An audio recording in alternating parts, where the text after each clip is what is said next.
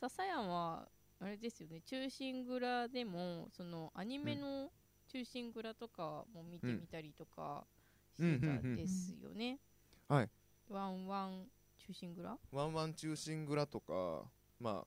ていう、まあ、2つアニメとうんその映画でこう一個一個見てきたんですけどうも、んで映画の方は実写の映画の方は決算中心蔵うんやつででアニメの方はまあ手塚治虫さんが原作の「ワンワン中心蔵」ワっン中心蔵ていうやつを見たんですけども、まあどれもまあちょっと色が違くてでその「ワンワン中心蔵」っていうのは本当のもう全登場人物犬なんですようん想像つくようなつかないそようなシルバほんニアでファミリーって何あシルバニアファミリーはなんていうかあれ何でしたっけお人形お人形っていうかですよねなんていうんだろう人形じゃなくてあれなんだっけシルバンファミリーのあれやつですよも動物だった動物じゃないんですかウサギとかウサギだウサギウサギだったかもしれないうさぎと かねじゃああのワンワンは犬犬犬犬であのそのラスボスもしかして動物 好き僕僕ですか、うんいやそんな動物あのうさぎとか昔から犬とか動物好きでシルバニアファミリーとかで育って、うんあのワンワン物語見たとかじゃないんですよワンワン中心ぐらい見たとかじゃないんですよ僕それ直接的すぎるよねあま りに中心側から入らないんでワンワンから入ったワンンワンから入っていや普段からペットショップ眺めてるとかじゃないんですよ101匹ワンちゃん大行進を見てね笹谷のキャラが僕犬見るとね指くわえるとかじゃないんですよこう見て僕犬大苦手ですからあねえ猫派ですかならんねとうんとかあでなんかはいでもワンワン中心蔵は見たと、ワンワンあ中心ぐらいだけどで手塚治虫があのめちゃめちゃディズニー好きなんですよねああそうなんですよね、はい、でディズニー影響を受けてだから100匹ワンちゃんとかあのワンワン物語にインスあのインスパイアとか影響を受けてる感じで,、んで最後のラスボスが犬じゃないんですよえ虎なんですよああ虎をやっ虎なんでつすけるんだ犬がそうですでその虎の名前があのキラーって言いますキラーね、うんキラー ねあーキラキラーですーうんキラーねの音引きね伸ばすのね伸ばすキラーって伸ばすキラキラーって言います蔵之介はちなみになって名前ですか大石蔵之介はあの大石なんでロックって名前あでロすッーロクックかストーンかとロックってでも岩じゃんねでもストーンじゃちょっスとトーンじスゃトーン弱いかストーンやとちょっと弱いんです よねストーンがキラーを倒したって弱いんですよなロックだっロがた好きッねクだったら勝てそうってことかとか、まあ、あったりとか、えカンペとかオカルとかも出てくるんですからしい、いや、覚えて、そこまで覚えてない、まあ、そういう、うんうんいろんなぽ人いがうん多分ねいやワンワ役割ですン中心蔵は多分中心蔵の方だからかな手本じゃないと思う、あだから浅野赤高穂浪士の方だと思った、赤穂浪士のなるほ方どだから浅野だから匠の神キラとなか書のよいてんじゃないキラ光あ介そのうか好きそうキラでーすよキねラーうんそっだかから円や半眼と河野諸直ではなじゃくないてんです ねあのー浅野匠の神と吉良上野介なる浅ほ野ど匠の神の名前は何ですかああそうそう全然覚えてないですけど、でも、ただ、覚えてるのは、ちゃんと47匹匹いいるるののがいねます。すご いそっかちゃん47と匹いるんですよ。それどうやって撮るんでしょうねうんだって思っちゃうね、当時だから手でね書いてたわけですもんねアアニメアニメーションアだもんねニメーションとか、全アニメーショ変ンとかだこわれセルガがねねうんとか、まあ、あと、決算中心蔵は、まあ、ちょっと時間があれば、次回話そうかなって感じなんですけども。言うたらその中心蔵って中心蔵じゃないその、まあ、打ち入りの話じゃないですか、うんで打ち入りにもお金がちゃんといるんだよっそうだよね、うんていうお話なんですけどうもんで、まあ、実際準備に3年ぐらいうんかかってるうんでなんかそそのその間、あのー人件費やら食費とかもういろいろかかっちゃそううんでですすねよ、あのつまりその四十七士はみんな浪人だからはいはい給料はみんな出てないしあーうん確か生に活はねみんなどうやってし自分自分で賄ってはい生活しなきゃいけないから、はいそのためのお金もかかるし、ん打ち入りその、あのー打ち入れのためのうんその資金も当然軍資金もかかるしはいっていう、うんは別にね世の世の中にあの今みたいにこう寄付金募るわけじゃないからね。クラウドファンディングとかはいそうはい聞かないあでいすつよをね倒す倒すためにクラウドファンディングやりますうっんて言えないもんね、そんなことね。今だったら集まりそうですけどね。でこれまだ時間ありますまだ大丈夫よ。うんまだ大丈夫うんあります大ありですなんかあのーこうその映画ってこうお金にちちゃんと現代と今昔のお金こう比較して紹介してくれるんですけど例えば、あのその時代って1問は30一円、問。うん。でそば1杯16問あーそうそう480円二八おー二八そばっていうね。はい二八そばうん。 16二問八十六十六も。あ、でそれでなの。うん。だからそのまあ二八そばはまあ二と二と八はあのそば粉と何かの割合だけど。あ、割よく言う合のは割合だけだと思ってました。でも二八そばっつって十六も。へうんでまあその、まあ、浅野さんがうん殺せ切腹したじゃないですか、うんではい切腹して、まあそのまあ、大石さんとかで他のこう武士っていうんですか、うんたちがまあブチ切れてるわけですよ、で、まあ、大石さんはちょっとなんていうのこう淡白っていうか淡白っていうかなんかその、まあ俯瞰で見てる感じでずっしって構えてて、ほんでもうみんなもうきり立ってて、うんでもうなんかあのあのつ妻夫木聡さんうん。ががいあのやってる役で、えー、とす菅谷半之丞というおー役があるんですけどもで菅谷半之丞って役がこうなんか一人語り出すんですよでなんかうんそのこの世の中に山賀祖公っていうなんか昔のあまあそうか。はいぐ。軍学者がいまはいした、はいはいでんそのこの世の中にそ山のがって山の鹿って書くんだよね山の鹿とかで山賀祖公とでこの世の中にその山賀祖公先生がうんおられたら、もうこうおっしゃるだろうと、うんなんか賄賂につきその役儀を書くのはじゃあもう一回言います ね賄賂につ落ちき着いて役儀を書くのやからはその府中なるべきことなりおうで一つも分かんなかったな今うんどういう意味でしょうか。そう殿浅野さんは山賀先生の教えを守ったんだと、うんあーその賄賂なんか許さんと、うんでもうみんなもうそやそやっつってうんテンション上がってるんですよ、うわーって、うんテンション上がってたら、うんもうもううちにゃうちにゃもう倒せ倒せとか言ってるんですけど、うんちょっと待ったって言うんですよなんか別遠くの方でうんで鉄砲150丁、うん弓矢うん火薬城のもんすべてうん売り払われてるととえおーでみんなえみたいなえこすげえみんなテンション高高くなってんのにみたいな、うんえこれからうち入りからへんやみたいうんなでこれはあれ借金かなんか抱えてたって借こと金とかあとなんかあの藩がこの城のなんか引き継ぎかなんかでうこんう、落札されてたとかあもーう別のあー商人にうんむしろもう亡くなった瞬間うん落札されてみたいな、うんでえどどないしようみたいなうんででこれからちょっとカツカツやんけ打ち入りするのうも、んでそので打ち入りもちょっと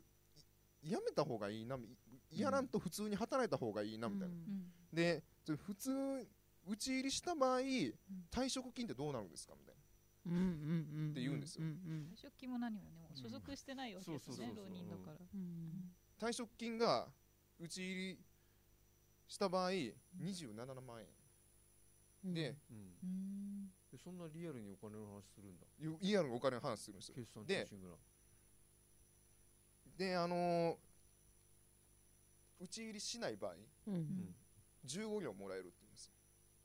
よ180万円もらえるんですよおーなんかでしない方なんとでうんでうん今年度分のそうですよねしかもかつ今年度分の給与もうんお支払いしますよ、おーって言うんですようんそれは悩みますねめちゃめちゃ悩むんですようんでもみんなそのあのちゃんと戦う方に選びましたけどゃでも選んだけれどもその未生産のお金とかどんどん出てくる浅野さんが生きてた頃の へー生産未生産の幕府の思想が来た時に使っリたアル予算とか、へあとこうえ江戸までのこう旅費とか、ーうん全部未生産で出ててる参勤交うんそう代それをもう全部払っていったりとかしてうんどんどん予算がなくなっていく、ああなるほどねで最後ラストシーンでうん討ち入り前にうんみんなそば食べるんですよ、うんんで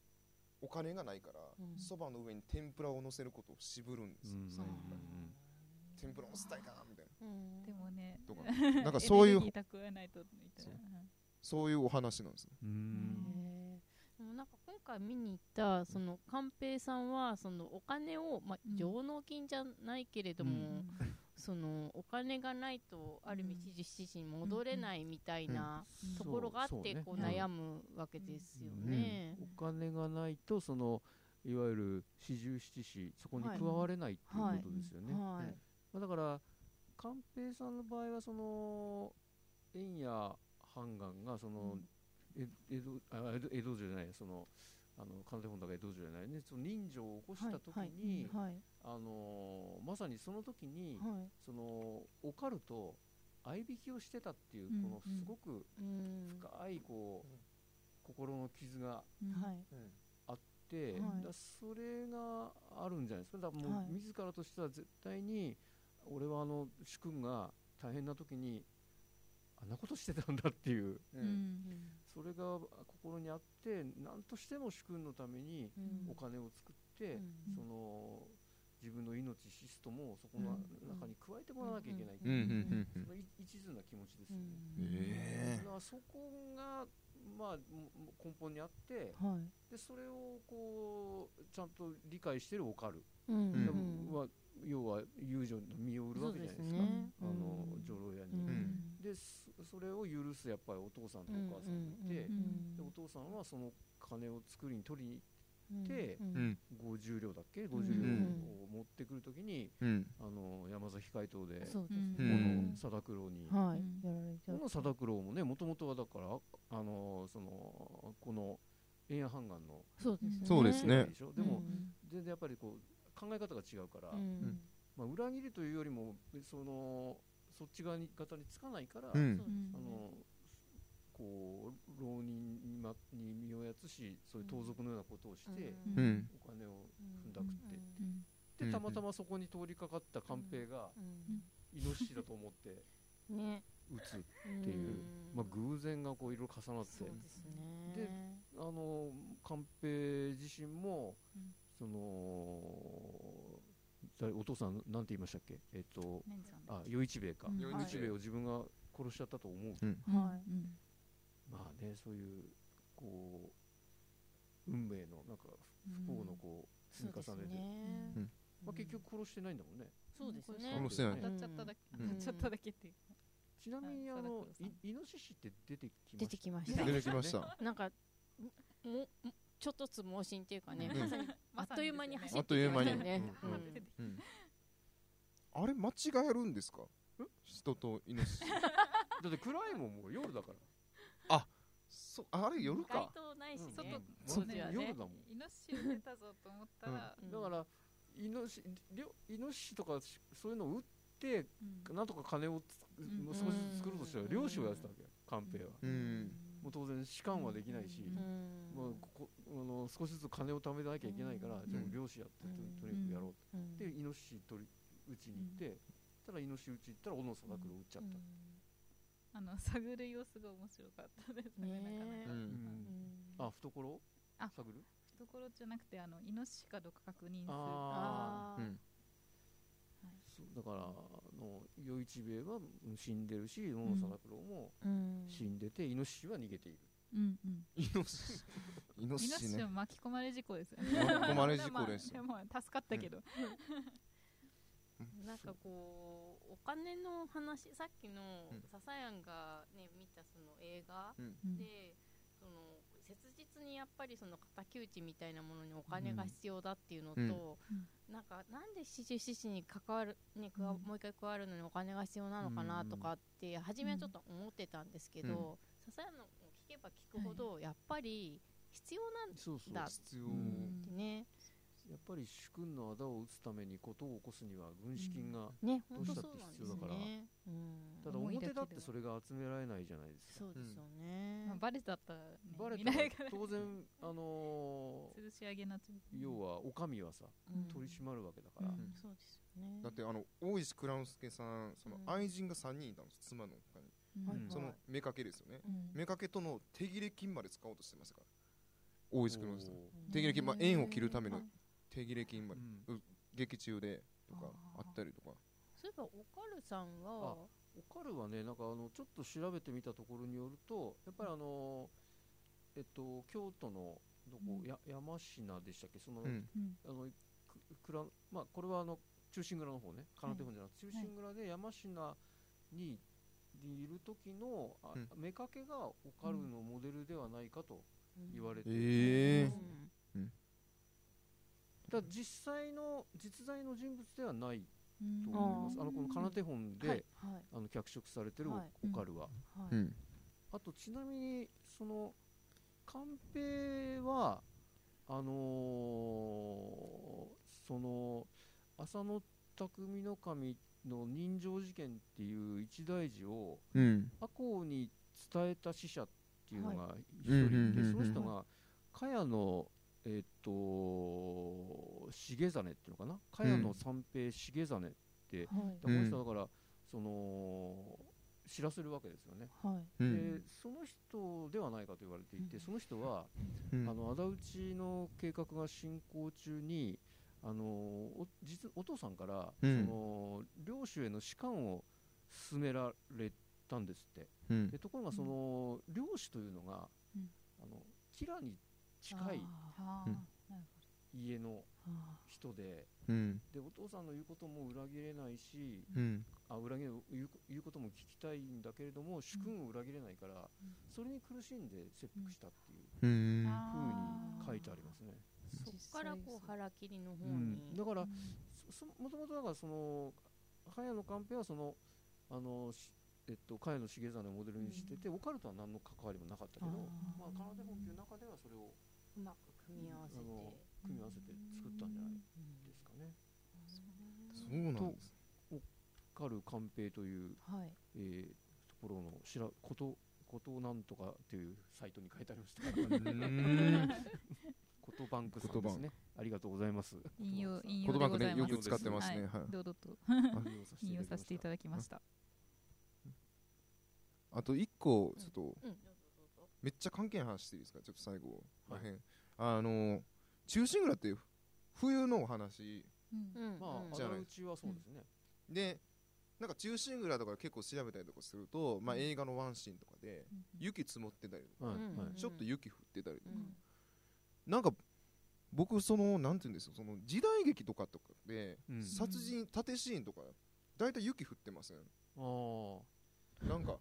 雪降ってる方がなんかあん殺すま、あんま真夏やんないね、そういえばね。そう真夏だと汗だくなる汗だくあそういうことですなんかその雪降ってとりあえてず今のは適当です汗なくちょちょ汗もなんの嫌やからちょっと雪冬になったってことですまあ、なんかこう雪降ってるとさ、こうしんしんと降ってたりすると、こう静かじゃない。静かそう静かそで、うですね本当だったら静かの時行ったらね、分かっちゃうあよ分ね。かっちゃいますよねたそうそうなんかその不思議だねそれねなんかそのわびさびじゃないですけどなんか臨場感みまあ、たいな、雰囲気だろうねそ。うねそあのとなんかこう場合によってはその血がこうパッてなああ、そうそうそうう。ん血がやっぱり白い綺。麗って言っちゃ変だけど、あなんのーまかあこう絵的に雪は景色の中に赤い血がっていう。なんかそううん座頭市とかも雪降ってるんですあよあ、そうーか。縦シーンとかあーめっちゃかっこいいんですなんかうんそれ多いなって思いますうんなんあかあ確かにね絵柄かもしれないね、それはね。ううんうんうん演出でみたいなやつ、うんうんうん臨場感出すみたいな、うんうんうんそれは思いましちょたっとなんか夜とかってイメージあーですよそうですねうんね縦まをあ、ね夜は当然ん寝静まってるかうらんそこを寝込みを襲うってい集うそ合うですねううんことですよね。うんうんこう夜はねこううんこう刀の刃が切らんみたいうなね、んうんうんそうえですね映像的にも流行るし。うん白い状態で出てきてみたいなそのまあい世に言う仇討ちというのは結構いろいろあるわけじゃないですか。そば兄弟とうか。んはい、まあ、なんか仇討ちの行われた季節と時間っていうようなものをはい、うんこう調べていくとちょっと面白いかもしれないですね。まそうたそ確かにまたこう宿題が、どんどいんや今まあ日おいおいですけどね。今日共四通つすかいるんじゃないかなと思ったり、そう曽我兄弟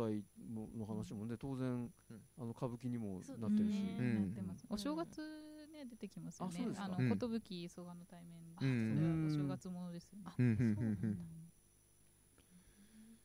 やっぱり仇討ちは日本人の心に何か訴えるものがそうですとね歌いますよねうねんそうか確かに冬ね、うんまあ中心蔵が本当にもう仇討ちの典型として、そううんですねあの刷り込まれてますよね、うんその私たちにはね、うん、あれってじゅ12月な何日ですか10 10何日もうそろそろじゃないですかねもうそろそろもうですかねで仇討ちの日ですか、うん14日です14日旧暦であ旧暦12月旧8日暦の12月14日じゃあ詳しいなどんどん詳しくなってってうんもう前回だって完璧にしてきますって言いましたから、そうかいやあの今日だいぶ知ったからです素晴らしいすいませんねうん12月14日うんなんではいそうですねもうすぐですねもうすぐんですもうすぐだ。まあ配信の頃にはちょっと過ぎちゃったんですけそうでど、すねはい。 12月14日じゃあ行ける人で泉岳寺行きますか ねでせ切腹もなんか食べる感じですか。あそうね確かに、うん、中心グラツアーということで。うん今で今でも何でしたっけえっとあの中心蔵とかをうん上演するときにうんせ泉岳寺お参り行ったりするんですかねどうなんですかそれはあそういうことどはうしないでんですしかょうでも行きあそうですよねうんなんかねうん時代時代物やるときってみんな行くんですか。うんねあの落落語で言うと、はいあの三遊亭園長はいはいさんのやっぱうりんボタン道路とか神経重ねがうんはい縁を、いうんあの講座にかけるときは、はいやっぱりあの青岩さんと。谷中の、えっと、お寺に、うんはいえっと、お墓参り行くってあーあそうですか今でもやってるのかなやっあの四谷階段もそうですあ四谷でもそうですよ四ね谷神社あそうしないとたたるっていううんうん。そうですよそうねなんですねじゃあもうそこはお岩さん祀ってる神社とかありますもんそうそうねそう四です谷たたるって言いますよねあーそうですか我々怖いですねもたたられないように。いや我々別にでも上演はしないののでで。上演はしないうんまあ演じてはいないから。演じはしないですあのちゃんとね舞台見に行ってねうんはい楽しんできたっ感ていう想を申し上げている感じ。はいはいでもその日はまあちょっとい嫌な人に復讐をするっていうそうねそうね友達関係とかえさああれ闇 闇のある発言ですね。ねいやそんなことはしないですけどまあままああ、でもじょう大石蔵之介ってなんか僕思ったんだけどはいめちゃめちゃなんかそのプロデューサーに向いてるっあーあそうねていうまかあうん大正高所からものが見れ見られる人ですよそうねですねはいめちゃめちゃプロジェクトリーダーやうんなんか現代のこうエリートそうねうんもなんか見本にしてほしいうんうなんんでうん思ったりうんちゃんと金勘定もできてうんねあのプランニングもできてプランニンスグケジュールも組めてそううんスケジューリングできるめちゃめちゃあの47キャスティングもで き人て47人まとめてそうまずプロデューサーね金がどうどうやってスケジュールどうするかこれが大事ですもんねそううんねあとあのー部下をどうやって働かさずそうにですねはいこの人はこここにみたいなねあこーう適材適所してね現代確かにそうだねううんんめちゃくちゃ名プロデューサーだなねうんあとリサーチもね事あ前ーに確かこにう忍び込ませてこううねその空手本じゃない方のいわゆる「忠臣蔵」の物語に関してはうんその側面がすごい出てますよね。あー出てますうかんいわゆる忠臣蔵はね。うん空手本はどうなの結構こう人間大星由良之助が出てるあーそうのですかね。そうまあですねちょっと今回の段にはもちろん登場はしないわけじゃないですか。そうですね、うん特に今回の段はやっぱりその史実っていうよりはねその人情みたいそうなですとねころにね、あのまあフォーカスを当て寛た、平おかるのねそう2です人のね物語ですよね。はいなんかね、あのまあ、空手本、他の段も見たくなりますでしょそうです。ねなりましたうんうんなんかおかるさんこの後どうなったんだろうとかうねんちょっとかね気になありましたねうん確かにちょこちょこ見るのがいいのかもしれないですねそうですね 一日にね全そうそう全幕とかだと前ちょっはとね前はね、一日でやってたのよ。うんそうですとちょっあとの頭こがれついていかないかも結構大うんで、一部と二部に分けて、うはんいあのー、全全段やってたのよね。うんはいだから人によっては日を分けてあーじゃないた。そう一部で前半見そうですてね、別の日に後半見ようとか。だそうかですねら、根性ある人は一日ではいうんとてもじゃないけど、一日でこれ全部見るともううん大変。ちょっと大変自信ないですもうね疲それ弊はしてるちょっと理解よりも疲労が勝りそうな感じですそうですねねああ、もう疲れたなと思って、ちょっとなんか一杯飲みたいなって飲んで忘れちゃう。うん せっかくチケット代払って見に行ったのに見に行ったのにさっきまで覚えてたのに全部抜けてしまったじゃあ我々はぼちぼちといくぼちぼちということであのーはい少しずつうん見ていくのが、はいあのはい私も、えっと、何日かな来週のはい土曜日に、はいえあ今度の土曜日に行こうあと思ってぜひぜひはい、さんの見てまいりおますん話まで次回はそんな話もはい聞きたいですどねどうしまあ次回もまだこれ「忠臣蔵」続あ中心、うん、空手本続けるか、まあ分け、まああのそ分けてうでいすくねのかといやかもうねいやもう次回やるんやったら僕もうし四十七あそうかまだ喋り足りない部分をちょっとあの喋ってぜいただ全いて部覚えてくるかもしれないですよもう四十四子四十あ四じゃあすごいねもらおうかあいや あもうやめてくださいやめてくださだってだってやるいやめてください証拠映像残りますからねすごい嫌嫌なクイズ大会みたいになるよまあまあそれは冗談として冗談としてはいまあでも今回あの見に行ってまたいろんなね疑問が出てきたりとうんそうかですして、ね疑問って出ましたねうんそういうのをねまた、うんあのみんなで考えてもいいのかなとそう思いですますのねで、結構じっくり向き合いますはいねはい、はそうですね。じゃあ本当そこう思んいなますじゃあところで、そうはでいすねというわなけんでかかあの喋り残したこと大丈夫ですあかない大丈夫よですねか皆さん思い残しは大丈夫でしょうかじゃあいちょっともう残念ながら終演のお時間となってしまいまして、えー改めまして本日の感想を一言ずついただければと思いますがそうですねあ僕ですかさせないこと僕ですけどで私もからあなんかあのなんかその中心蔵まあ奏手本もそうですけどなんかその長いものにその巻かれてしまうなんかこう、うん弱い人の気持ちみたいなのが、めちゃめちゃわかるなっていう のが思ったり、でその、まあ、でも文楽今回まあ久しぶりに見たんですけども、あのもう一回見たいなと思いましたし、うんで僕そのカレーが本当食べたいんですよそこか。 それそれまでにちょっとカレー我慢しようと思いまカレすー次回見るまでカレ ー本立ちす当るかな。ということでまた12月もう一回見るとかしないとカないとカレー食べ レられなーい立よちになっちゃってうね、んあ 長いことの食べられなくなっちゃう、ーでもうもう一演目やってるし第二部であそう別そう演そういう目そう言いたいんじゃないあじゃあカレー食いに行きます桂川レンリレンリーーのも見てくださいよよこれはあれですねしがらみしがらみあの歌舞伎もある演目ですよね、多分これですねあそうですか桂川連理の時間、どうぞあでも15日までだから15日しばらくカレー食べられなくなりますあありがとうございますねそうですしばらくし残あ念でした。きつ残念でした淡白残念でしたまあ僕から以上ですはいはいいかがでしょうかあ皆さん、えー、とそうですねやっぱり